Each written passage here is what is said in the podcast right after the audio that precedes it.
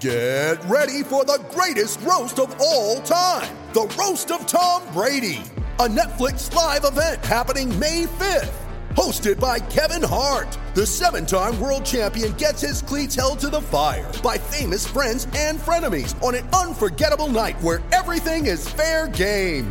Tune in on May 5th at 5 p.m. Pacific time for The Roast of Tom Brady. Live only on Netflix. You ready? Showtime. On May 3rd, summer starts with The Fall Guy. Let's do it later. Let's drink a spicy margarita. Make some bad decisions. Yes! Audiences are falling in love with the most entertaining film of the year. Fall Guy. Fall Guy. Fall Guy. That's what the poster said. See Ryan Gosling and Emily Blunt in the movie critics say exists to make you happy. Trying to make it out? Nope. Because I don't either. It's not what I'm into right now. What are you into? Talking. Yeah. The Fall Guy. Only in theaters May 3rd. Rated PG-13.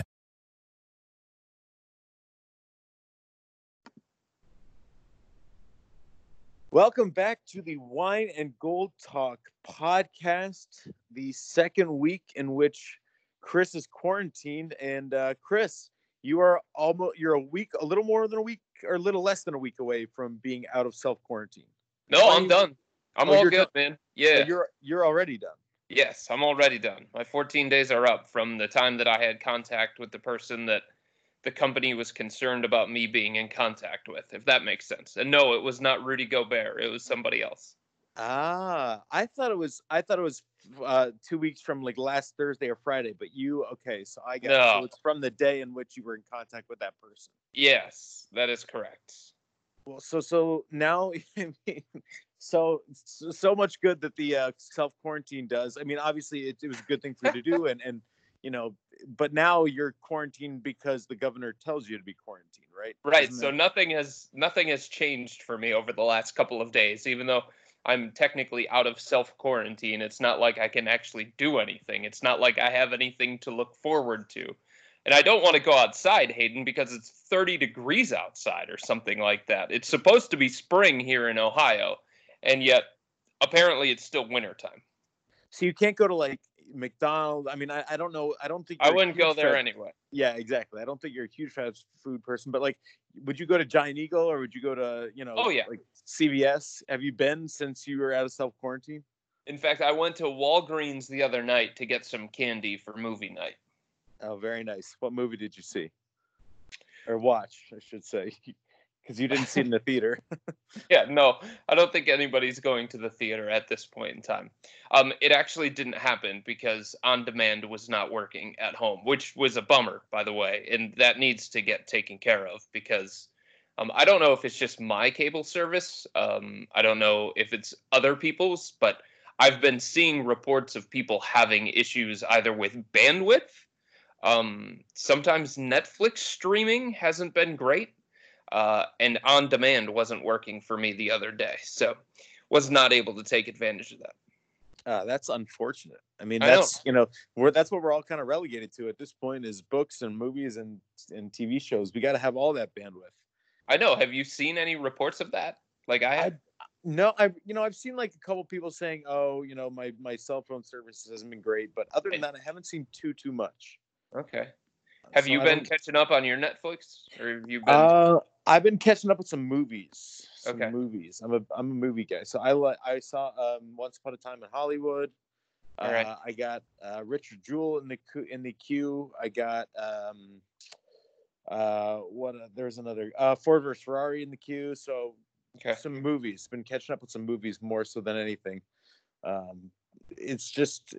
Like, I don't know. It's just the time that I've been reading some books. I've been, you know, working with all this corona. Like every day there's a press conference. And yeah, I know. My job is kind of switched from sports to coronavirus coverage, which is fine. Again, I'm not complaining at all. It's just I wish we were covering the games like you said last week. I wish we were covering games and, you know, other things happening. But just not too much to talk about in regards to the NBA right now. It's funny. I mean, I miss basketball so much, but the other people around me are missing basketball as well. My mother-in-law, she actually was watching the game the other night, the one that Fox Sports Ohio played. the win against the Miami Heat, where Kevin Porter Jr. had a career-high 30 points, and he went nuts in the fourth quarter. My mother-in-law was so excited to watch that game. She texted all of us in a group message saying how excited she was to be able to watch it.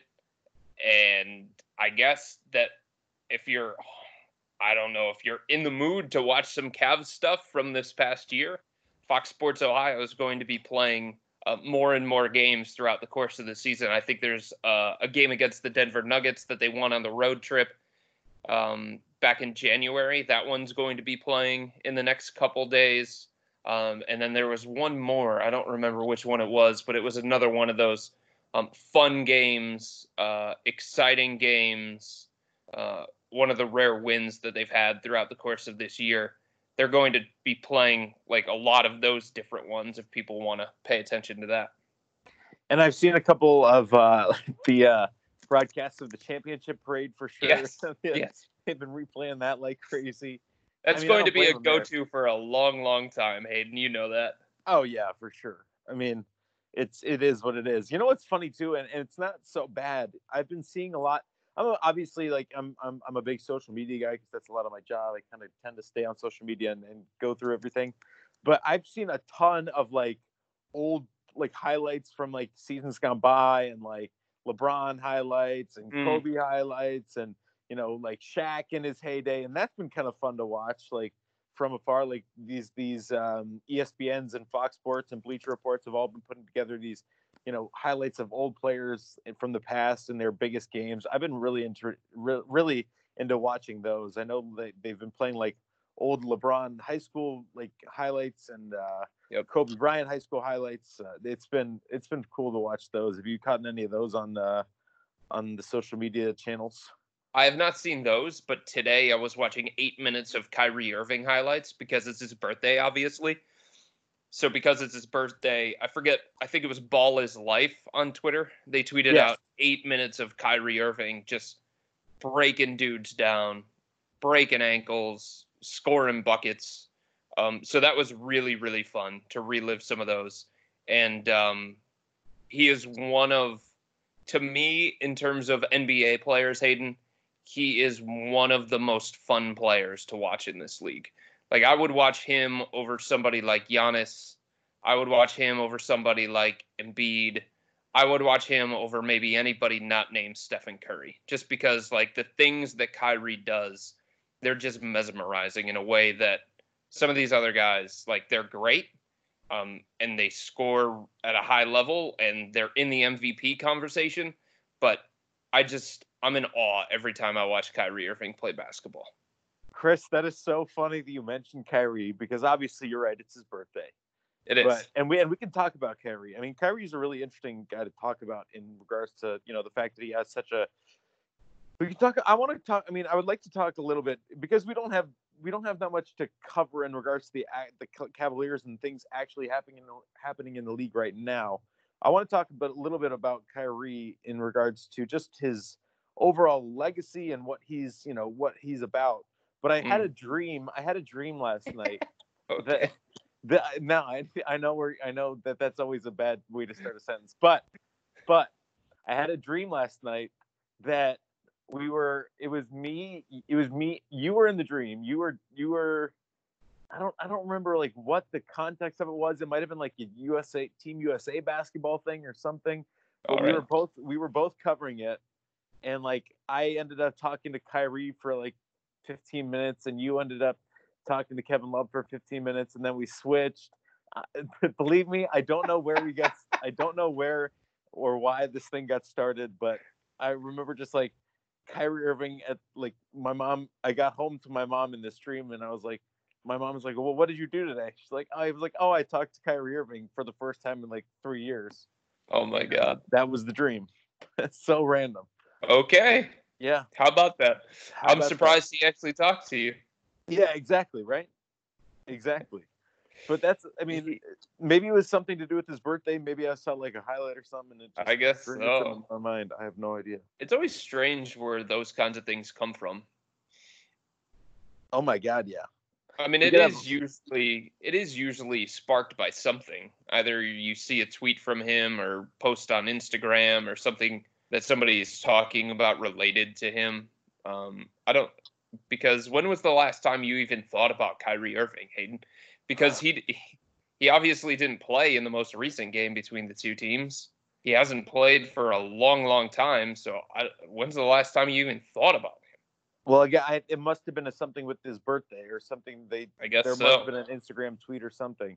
I mean, because I'm with, like, I remember, like, when watching Kyrie Irving play, I mean, I'm with you that he is probably one of the most special offensive players I've ever seen, just in the way that he can, I forget, it used to be, maybe it was Ty Lue who used to say basically, there are no holes in Kyrie's offensive game. He can do he can do everything. He can do everything well. And it was just so fun to watch him. But I actually haven't seen Kyrie either play or in person since he came back on that first night after he got traded.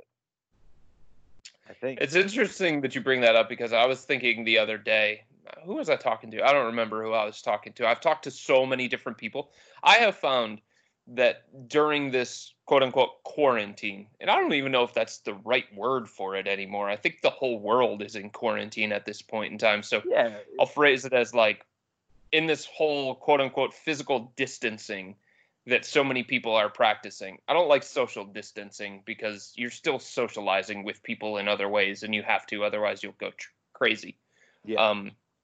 But during this physical distancing, I am talking to more people either over the phone or text message.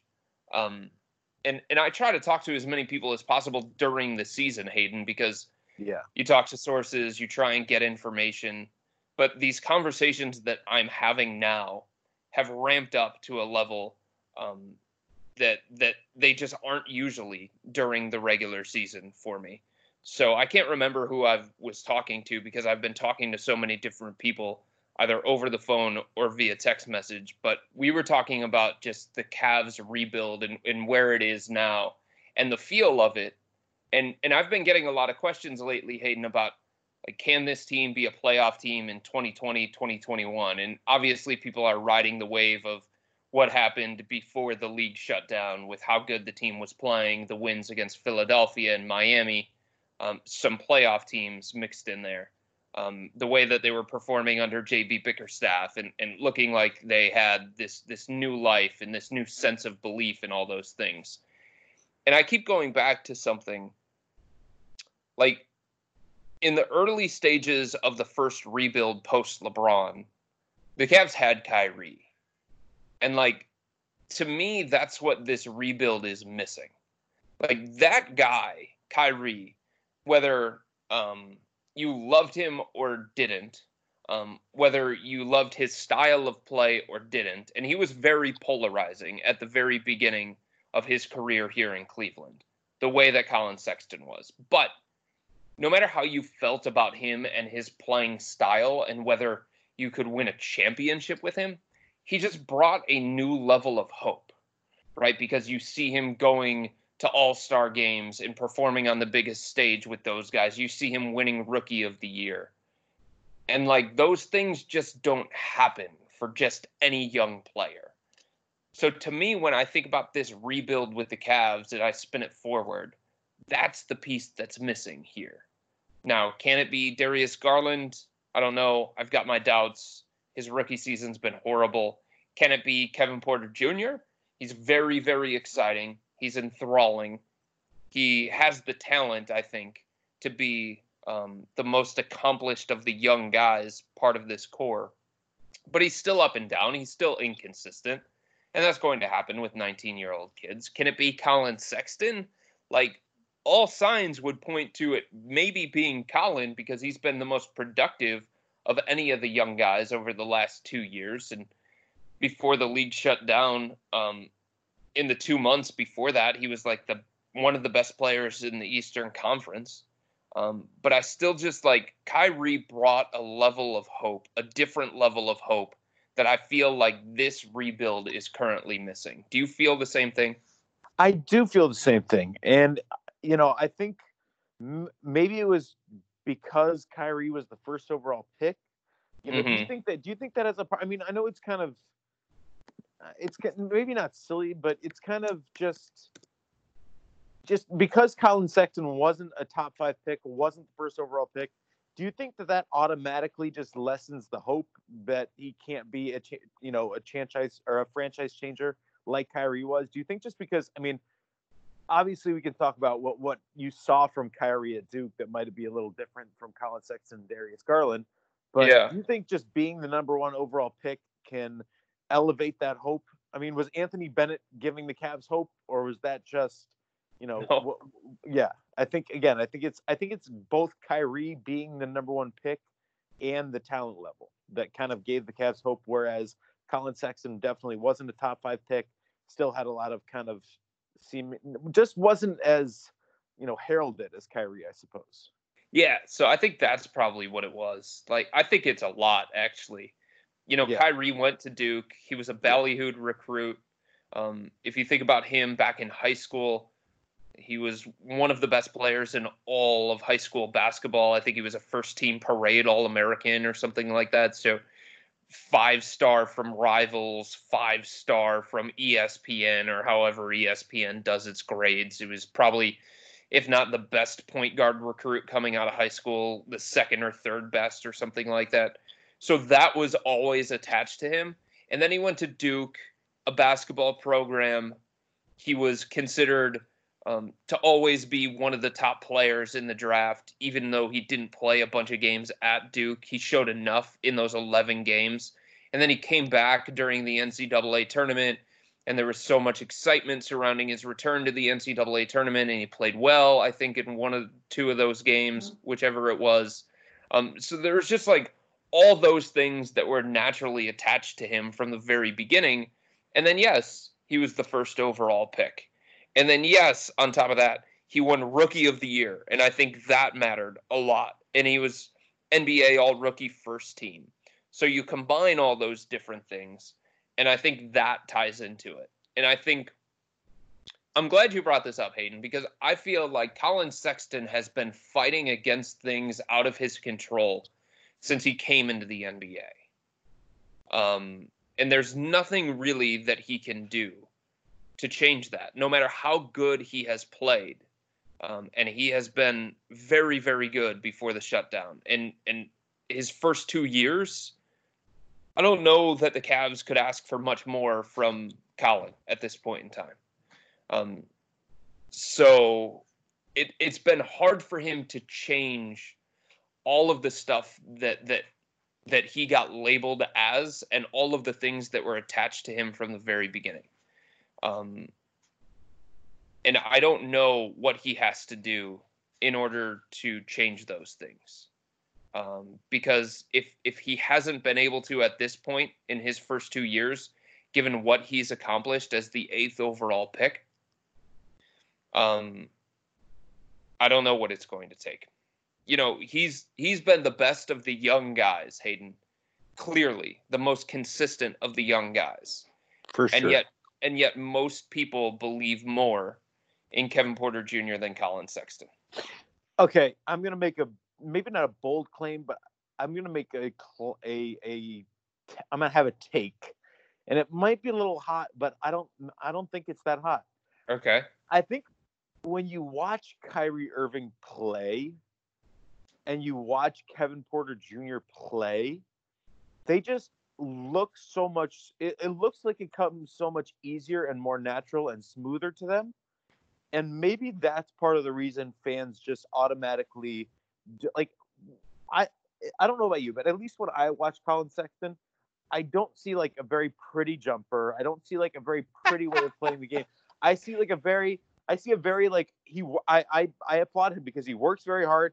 He plays the game at 110 miles an hour all the time, which is sometimes bad, but sometimes good. He works and he puts the effort in to whereas it makes it look like he's working hard, whereas Kyrie can go out and score 50 and looks like, it just came like nothing to him. And maybe Kevin Porter Jr. the same way. How do you feel about that? So I was having a conversation with somebody in the Cavs front office about this very thing at some point throughout the course of the year. And they brought up the same. Colin is not flashy. He's never been a flashy player. He was actually asking me, the member of the front office was asking me to find what I thought was his highlight moment of the season. And I was like, my goodness, there has to be something from the 41-point game, right? Because that was his career night. And I just couldn't find a standout play from that particular game. It was a great game by him. It was a career scoring night. He did it efficiently, but there just wasn't a standout moment within that game. Nope. I got, like, the only one that I was able to go back to, Hayden, was the left-handed dunk over, I believe it was Wendell Carter Jr. of the Chicago Bulls, and that was early on in the season. And that was a great, great play. But, like, what else did Colin do that night? I don't remember. That wasn't one of the better games of his career. That wasn't one of his better games of the season. That moment was.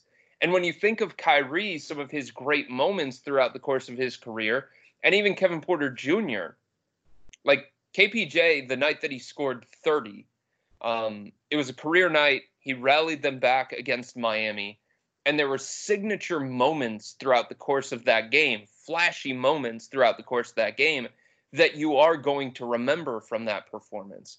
So I agree. I think there is something to that. I think there is something to how Colin is successful versus how Kyrie was successful and how KPJ was successful. It's just never going to be flashy for Colin. It's always going to be a workman-like, business-like 25 to 27 points. That's at least what he was doing recently. But in those 25 and 27-point performances, there just weren't any of those moments that were memorable that make you go, wow, this dude has something. And I totally agree with that. And again, is that something that's outside of Colin's control? Probably. Yes, it is completely outside of his control. But, I mean, at the same time, I mean, yes, it is out of his control, but at the same time, like, also, I remember Kyrie highlights in terms of just, you know, his ability to dribble and putting guys in their ankles. I think one of his first big highlights was when he put Brandon, you know, on his butt in that rookie sophomore game. Yeah. And it's like, I don't think you're ever going to see that with Colin, and maybe that's just, and it's weird because, you know, Cleveland puts itself as this, you know, blue collar, go to work, lunch pail town. Yeah. But in the NBA, it's kind of, it's just harder to appreciate, I suppose, than maybe other sports. I would agree. And it's unfortunate, and it doesn't change the things that he's accomplished. And it doesn't change like how good he's been in his first 2 years. But I think it points to why people haven't gravitated to him as much. You know, you're not seeing him on SportsCenter. You're not seeing him on NBA's Twitter because of some of these great moments. The night that he scored 41, it was a career night. It was a business-like, workman-like performance. I don't remember seeing anything about it on social media from the NBA, from ESPN, from Bleacher Report, from some of these other ones. And I do think you're onto something in terms of like that contributing to some of the lack of respect or lack of attention that he garners compared to some of his other peers. It is crazy, and we end up. You know, what's funny about this podcast? I think he's obviously maybe not the most beloved because of what we're talking about, but he's definitely the most interesting because there's not something so tangible to make of what he could be, what he will be, what he is. I think he's such an enigma. And obviously with this Cavaliers team, he's going to be so important to the future and where it's going to go. Is it going to go in the right direction where he continues to do what he does? And I think, honestly, Chris, if he continues to do this and he continues to be a 25, 27-point guy, no matter how flashy he is, I think he'll end up being, beloved. But will he continue to be that guy? Will that help the Cavaliers? I think it'll all play into what Colin Sexton ends up being. Man, I don't know if he'll be beloved. I keep going back and forth. I don't know. I really don't. He is so polarizing. There are so many things attached to him, like I said, that aren't his fault. Like, it's not his fault that he's not Luka Doncic. It's not his fault that he's not Trae Young. It's not his fault that the Cavs took him over Shai Gilgeous-Alexander, who, by the way, I continue to say that Cavs fans would hate Shai if he was here. They would talk about him not passing enough. They would talk about the flaws in his game, and they would focus on those things. Some of the same stuff that they bring up when it comes to Colin. It's not his fault that he was the crown jewel of the Kyrie Irving trade. It's not his fault that he's what's left over because Kyrie decided that he didn't want to be in Cleveland anymore. It's not Colin's fault that the Cavs decided they didn't want to trade the quote-unquote Brooklyn pick in a fight for one last championship in LeBron's final year with the team. Like, none of those things are his fault. I don't even know if it's his fault that he was picked apart by his teammates early on in the season, because it was a young player. It was a rookie player trying to find his way in the NBA. And a lot of young guys go through the stuff that Colin had to go through to find his way as a rookie. I just think the organization was in a different place, and the message for the organization wasn't communicated properly about what they were doing, what the plan was, where they were going, what their intentions were. And there was built up frustration in the locker room because of that. And that ended up getting taken out on Colin. Like, I don't even know that it was his fault that he was criticized the way that he was by his teammates. I don't know what he could have done differently to avoid that sort of criticism. So I think all of those things, people remember those from the very beginning. And once you have those labels, Hayden, it's very, very difficult to shake them. I mean, Kyrie was considered a non-winner for how many years? Think about it. Like, that was the knock against Kyrie when he was here. He doesn't pass enough. He's not a team player. He's a quote-unquote ball hog. He doesn't share enough. He's not a winning player, because they didn't win until LeBron came back. And it took them winning a championship and Kyrie making the biggest shot in franchise history for a lot of those early criticisms to finally go away. Because once you have a label, it is very, very difficult to shake it. Chris, you could argue that Kyrie Irving still isn't necessarily a winner without, on his own.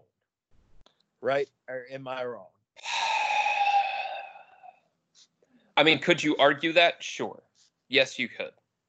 I mean, I'm not saying that that's my point. I think so. So, okay, going back to the Kyrie thing, and again, you can tell me your thoughts on this as well. But my thought with Kyrie Irving is, okay, he wanted to leave Cleveland because he wanted to get out of LeBron's shadow. Yes. He wanted to kind of go and be his own leader on his own team. And thus far, obviously injuries have played a huge part in that. But thus far, it hasn't necessarily worked out for him. And, I mean, obviously the Brooklyn thing will be a little different. Maybe that's an indication that he is willing to kind of have a Batman or a Robin to his Batman or a Batman to his Robin, whichever he wants to be. But, I mean, outside of LeBron, it's fair to say that Kyrie hasn't really reached the heights that I believe that he thought he could get to. You mean from a team standpoint? Yeah. So it's just so hard for me to go there because there's so many factors that go into that. That's very true. I agree with that 100%. I mean, when you're talking about individuals lifting franchises, how many guys in the NBA are truly capable of that, Hayden? That's a great point. So LeBron, yes. No doubt about it. Kawhi, yes. KD, yes. I think Steph... Some would probably argue against that, but I still think Steph can. I mean, can Harden even on his own? Hey, that's a good question. Because, I mean, like, the knock against Harden is that he hasn't won the big one, or he hasn't been the one to lead his team to that big series win, that big playoff moment, right? So, like, I don't even know, as good as he is, MVP, scoring title, there are questions about his ability to lift a franchise and be the ultimate winner. I just think it's the list of guys that can do it on their own is so short. I don't even know that you can put Anthony Davis in that particular category. No. Now, he lifted the New Orleans Pelicans to playoff series. He lifted them into playoff contention. But, like, there were questions about his ability to be a quote-unquote winning basketball player, or quote-unquote number one option, however you want to phrase it. So it's just so hard for me to have that conversation with Kyrie because there are just so many things that go into it. Well, I definitely want to say something that I want to clear the air here, because I think Kyrie Irving, again, is people used to argue with me, and we used to have arguments with my buddies about him being a top five talent. And I still believe that talent alone, he's top five in the NBA. But that's just my own opinion. And I don't know if anybody outside of maybe LeBron James can lift, like, you know, when you look at maybe LeBron and Kevin Durant are the two guys that can perhaps lift a franchise to a championship caliber. But other than that, I mean, Giannis hasn't really done it yet. Right. Steph and Clay have done it together with each other and also with Kevin Durant. LeBron was in the finals for 8 consecutive years in the Eastern Conference, took an injury and a bunch of, you know, players that probably weren't all that ready for a championship run to get them out of the playoffs last year. You could argue that there are only 2 guys in the league that can elevate their team to a championship status. Yeah. And here's the thing that I would, right. And I understand that. And the guy that you are saying, in comparison, is maybe the greatest player of all time. And if he's not the greatest player of all time, you think he's probably the second greatest player of all time. So, like, there's a big gap between that and somebody else, right? Like, yeah. That's an enormous gap. And for all the things that people have said about Kyrie, and going back to last year in Boston and the way things ended there, he had a really good season individually for the Celtics last year, didn't he? Like, he was in the MVP conversation for a lot of the year. So the things that happened in Boston, yes, part of it was him, his style, his leadership style, his inability to connect, him being moody, him maybe pushing back against some of the other things that were happening within the organization. And those are things that he has to figure out. But I think a majority of teams in the NBA would take that dude in a second. And if you're talking about going into a 7-game series where what he brings is so valuable, like, the Warriors had no answers for him, and they had one of the better defenses in NBA history, right? And they had some of the great individual defenders of the last 5 years on one side. And they had no answers for the dude. Like, they tried Clay, didn't work. Tried KD, didn't work. Tried Draymond, no success. Like, that's pretty telling in terms of what he's capable of. You're not going to get any argument from me because, again, Kyrie is a super special player. And it's kind of what – I mean, I didn't want to get too – I mean, I don't know. I don't know what I wanted to do with this podcast because it's just – it's a time where we're all trying to navigate this – like you said, what do you call it? Physical distancing. Physical distancing. We're all trying to navigate our way through this coronavirus and physical distancing and being without NBA games and being without all the stuff. I did want to get into the Kyrie thing. Like, when you covered Kyrie, what were your, like, obviously people have kind of a negative taste in their mouth with Kyrie, but you were around him for a while and I was around him for a little bit. What are your takeaways from Kyrie? Who he is, what his game's all about, what his legacy will ultimately end up being? I think it's still undecided. I think his legacy in Cleveland is set. I've been making the argument for years that he's the second most important player in franchise history. He's the second best player in franchise history behind LeBron. I'll continue to say that, given the importance that he had to the Cavs championship and given the importance that he had to the organization in a post-LeBron era. So I think his legacy here in Cleveland is set. I think his legacy around the NBA is going to be defined by whether he can reach the levels. If you're talking about Kyrie as one of the best point guards of the last, 5 to 10 years or something like that, then he's going to have to win at a different level as the number one guy or the number two guy.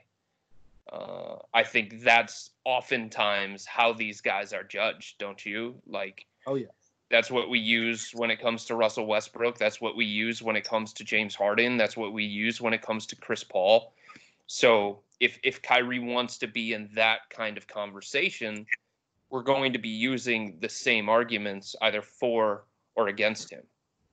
So I think it's still undecided. I think he's got a lot to prove, especially coming off these injuries. He went to Brooklyn for a reason. Let's see what happens in Brooklyn. But in terms of his Cleveland legacy, I think it's set. I think it's always going to be set, no matter how he left. That's a very good point. You think so? Here's something, and I may again, maybe this is just me looking at things a little too closely. Do you think because Colin wears Kyrie's number that has anything to do with it? No, I don't. No. Even so, because I believe, and maybe you don't, but I believe Kyrie's number 2 will be up in the Raptors someday at a Quicken Loans or whatever, or Rocket Mortgage or whatever it's called in the future. So even if Colin Sexton does, end up with a great career, will he always kind of just be in that shadow? See, I don't think he's in Kyrie's shadow. I don't think he's in any previous Cavs shadow. I honestly believe, Hayden, the shadow that he is in, and this is just my opinion, it's been my opinion for the last 2 years, the shadow he is in is Luka Doncic's and Trae Young's. Yeah. And Shai Gilgeous-Alexander's, like, to a lesser degree. But, those are the guys that he's going to be often compared to. And those are the guys that Cavs fans will think of when they think of the draft class that Colin Sexton was part of. Yeah. And again, it's unfair. It's unfair, but, what people will see is it's two players from a similar position and a similar draft class and a similar age group doing things at a different level than even Colin has been able to do at this point. As good as Colin has been in the first 2 years, he hasn't been Luka. Luka is a starter for the Western Conference All-Star team, and Trae Young is a starter for the Eastern Conference All-Star team. So when you have two guys at the same position, same age group, same draft class doing that, that's going to be hard to escape that kind of shadow. Do you ever think about, I think about this only because, we talk about Luka a lot. Mm. I remember a couple of years ago when Luka made his debut in Cleveland. My family is Slovenian on my mom's side, and that's where, my grandfather is from here, and we have a Slovenian background. So I was very interested to see Luka coming here. And I remember that night, it was such a huge outpouring from the Cleveland community. Could you imagine Luka in Cleveland? I tend to think about what that would have been like just because of the cultural aspect of it, in addition to the basketball aspect of it. There were so many people in the Cavs organization that thought it was meant to be.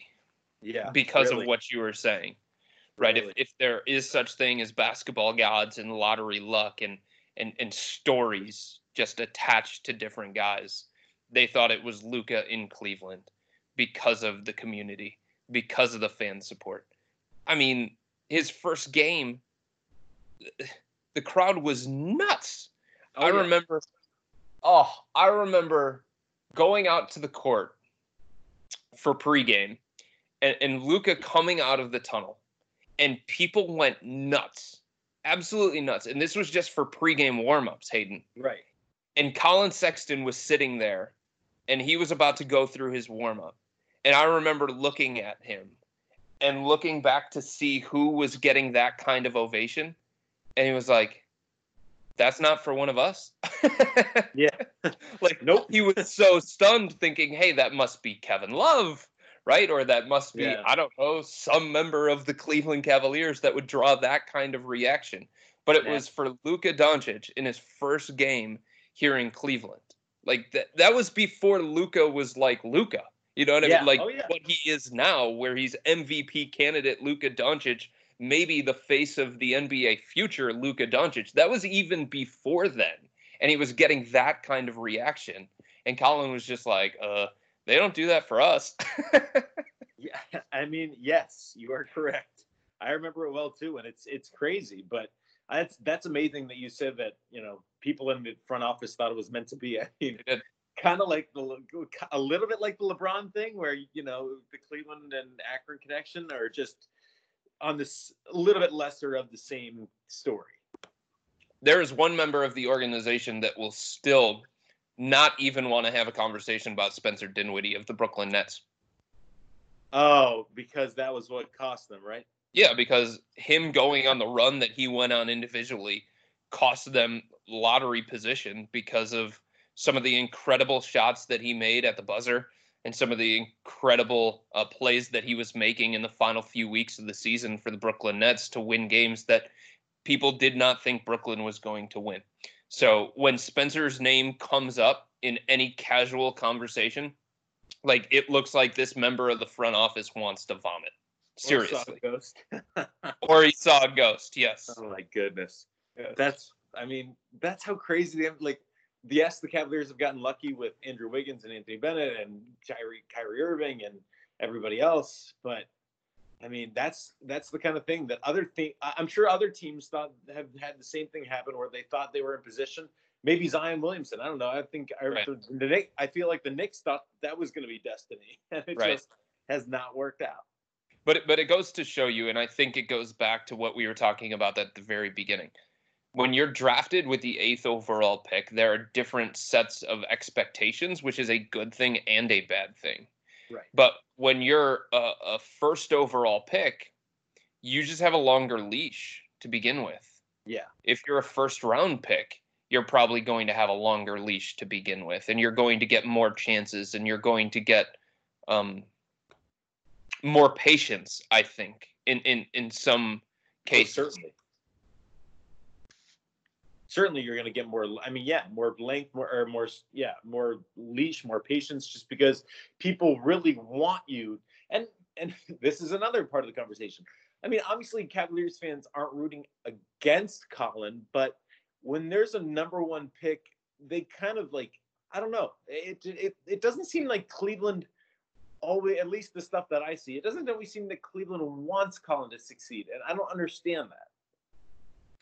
Yeah, I don't know. I just feel like sometimes when it comes to young players, and I mean this in the general sense, we make conclusions on guys so quickly. And we, again, generally speaking, don't give enough latitude for improvement and growth. We've determined that a guy can or can't do something. And that's probably a little premature when we're talking about 18, 19, 20-year-old kids, especially when we're talking about the ones that play point guard or guard in the NBA, because it's the most competitive position, and there's so much responsibility, and there's so much that you have to know, and the only way that you can know those things is by actually going through it. And you know what, Hayden, that's one of the reasons why I wasn't as hard on Darius Garland throughout the course of this year. Because of the circumstances surrounding his rookie season. Now, that doesn't mean that I didn't criticize him, because I did. In fact, in my most recent edition of Hey Chris, like, I talked about him being statistically the worst player in the NBA this year, according to ESPN's Real Plus Minus. That's a fact. I talked about him being, or the Cavs as a team, being better with Darius off the court, both offensively and defensively. That's also a fact. But in saying that, I think all those numbers require some healthy dose of perspective as well. And I just don't think anything has changed both from my point of view on Darius and the Cavs' point of view on him just because he was bad as a rookie. Oftentimes, these guys aren't drafted to be the best player in year one. You know, the thinking is 4, 5, 6 years down the road, then maybe they can be one of the best players from their draft class. But as we know, and as we have seen throughout the course of NBA history, like the trajectory that one player follows is not necessarily the trajectory that another player is going to follow. And sometimes the developmental curve is going to be slower. That's absolutely true. And that's why they say some guys are more pro ready. Some guys are going to more right. projects. And that's exactly what all the draft talk is about. You know what the crazy part to me is, and I was just thinking about this, it's now March 23rd as we record this. Yeah. The next time we might be able to see Colin Sexton play in a regular season game might be in what, 7 months from now? Maybe even longer than that. Maybe even longer than that. And I mean, I don't know. Does that? And you mentioned Darius Garland being the statistically the worst. Like, I'm assuming that this is just a bad thing for everybody involved, not just rookie. I mean, every player in the NBA. This is not good. I mean, it's just a time where you're not really able to get the full benefit of working out every day. You're not right. really able to get the full benefit of playing 5-on-5. You're just kind of we're all kind of in this boat where sports don't necessarily aren't even on the agenda right now. They're kind of in the right. back burner. But I mean, so it's their livelihood, and they're kind of just right. sitting there like, well, what are we? I mean, how are we supposed to develop? How are we supposed to get better? I mean, do you think for Darius Garland and Colin Sexton, Kevin Porter Jr., and these young guys that this could be something that hinders them, or do you think it's something that maybe they can find a way to, make them better? No, I think it hinders them yeah. because the thing that they needed more than anything was reps, yeah. game reps, and in meaningful situations. There's just no substitute for that kind of experience.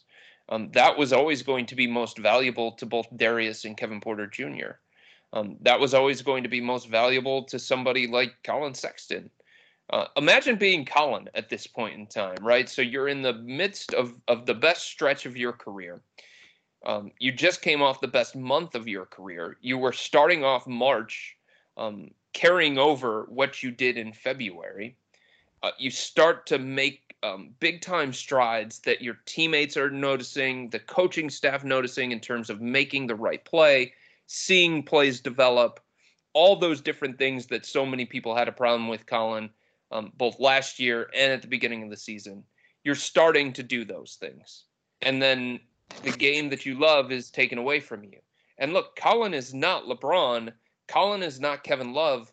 He doesn't have the facilities in his apartment the way that some of these higher profile guys do. Like, that's the other thing that you have to keep in mind here. Like, if you reach a certain status, Hayden, you have all these different workout facilities built into your house, or maybe even a gym built into yeah. your house, right? Yep. Like, if you're Colin Sexton, if you're Kevin Porter Jr., Darius Garland, you live in an apartment downtown probably.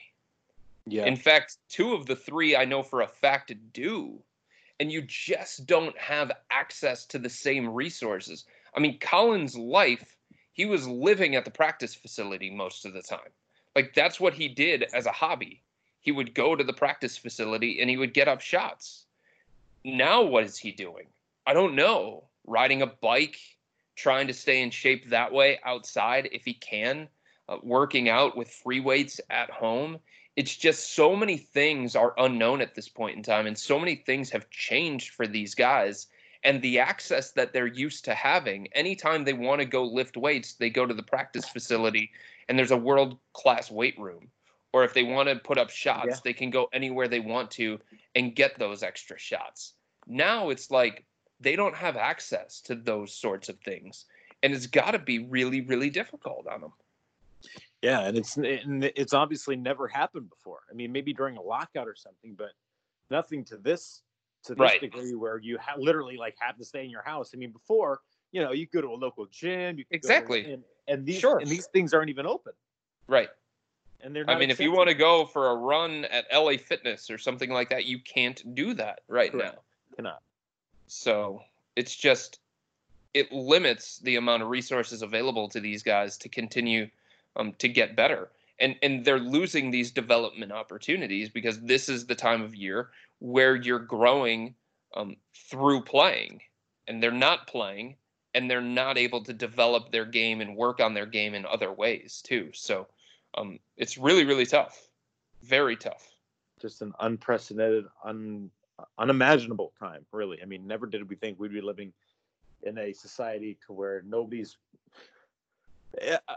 for the most part, nobody's really allowed outside and allowed to, you know, get together in other environments. It's just, it's crazy. And again, I know that you're feeling the same way, Chris, and my extended thoughts and hopes for strength and happiness during this tough time go out to everybody listening. And you know that, you know, we're with you for sure. We're all struggling in the same boat. I don't think there's anybody who has it that much better than anybody else right now. So we're all trying to help each other out, and we're all trying to stick through this thing.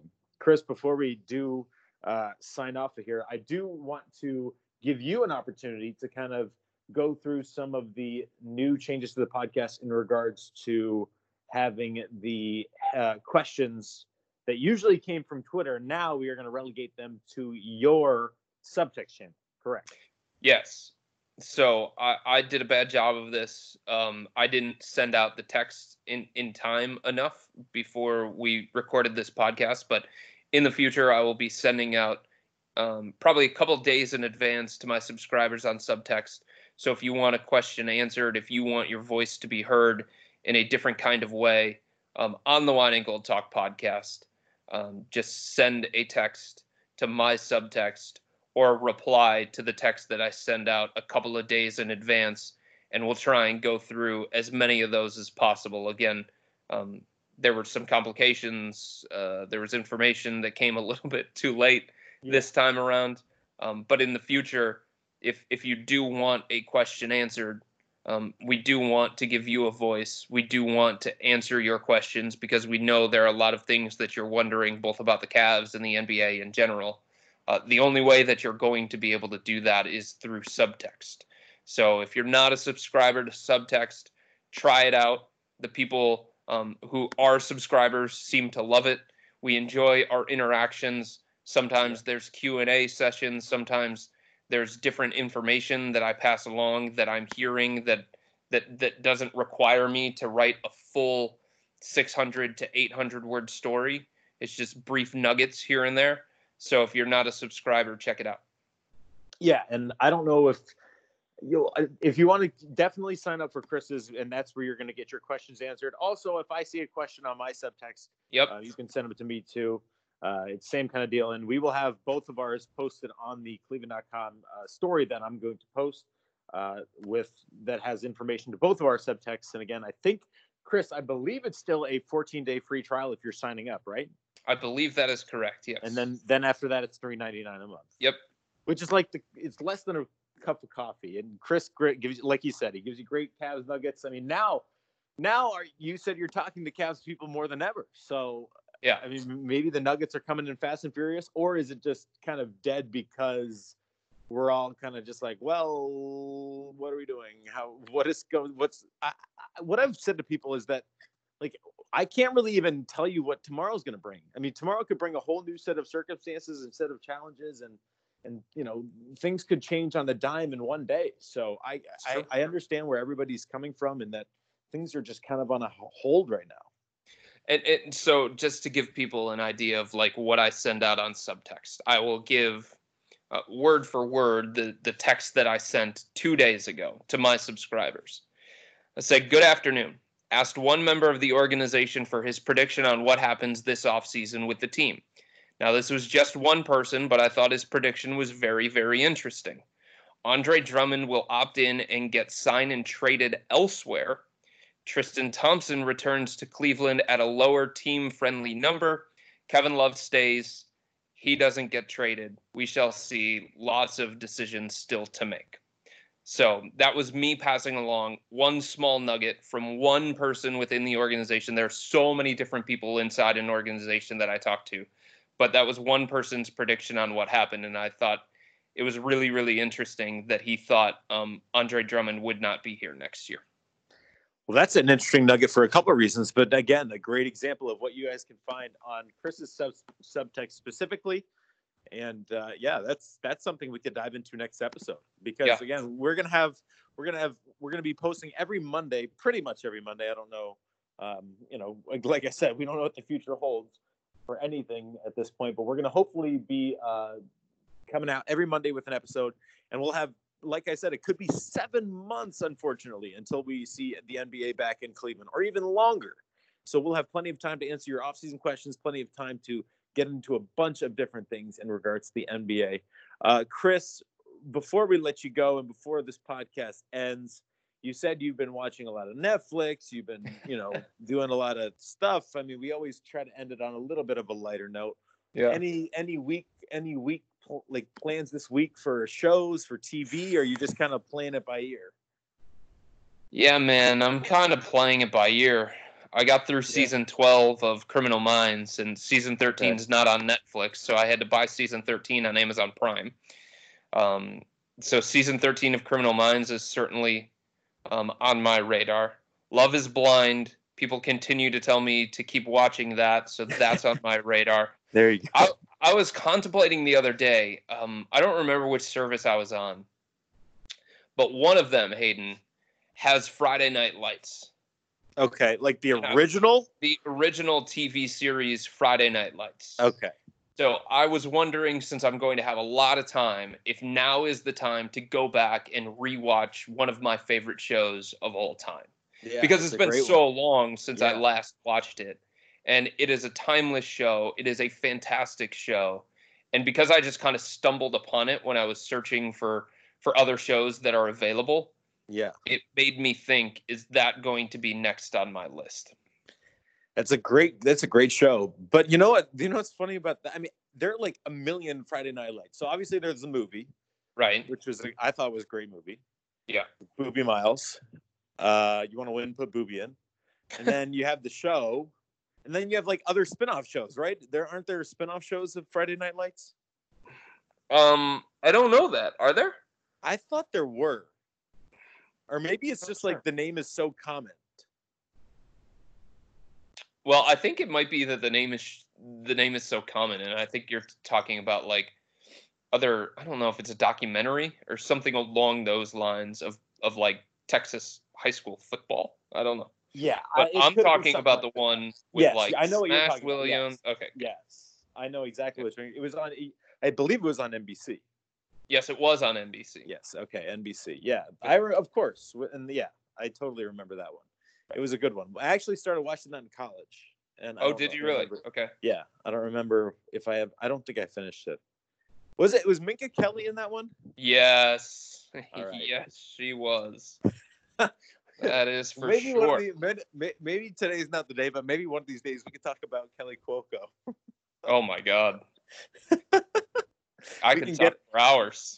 Oh, I know. That's why. That's what I'm saying. Maybe today's not the day. We're already an hour in. Might as well hold it for another time. Well, everybody's doing this new thing, Hayden. I'm sure you've seen it because you're all over social media. The top five, everything. Yes, everything is top five. Everything is top five. And what? So, what is your top five? Of what? I don't know. Maybe we could do the top five shows to watch during this quote-unquote physical distancing. You want to do? How about we do top five next week? Is top 5 week? We can talk about like top 5 NBA stuff. We can talk about top 5 Cavs stuff. We can talk about top 5. I love that idea. That's beautiful. All right, we probably should have done that for this podcast itself, but we just thought of it right now. So yes, we did. Yeah, I mean, like I said, we're all just trying to get through to the next day, man. So next week I'll have a whole bunch of top 5 lists. And I'll have a bunch of top 5 ideas. Yeah. And that gives us time to think about our list too, not just so haphazard off the top of our heads, you know? That's exactly right. I like it. All right. So in the meantime, Chris, stay well. Go make an extra trip to Walgreens because I know you've been cooped up in your house for a while. And hopefully you're still doing well, feeling good. Hopefully your wife's doing well too. Yep. All right. Sounds good, buddy. Well, thank you all for listening to the Wine and Gold Talk podcast. Thanks again to Chris Fedor for joining us as always. And again, our best to you out there as we all battle through this coronavirus pandemic together. Be well, stay well, eat well, sleep well, all that good stuff. We will talk to you next week. And think of your top fives. And once more, sign up for Project Text, Chris Fedor, $3.99 a month, and you get 14 days free. That way you can send Chris your questions, and we will get them right here on the Wine and Gold Talk podcast. So thanks again, everybody. Take care.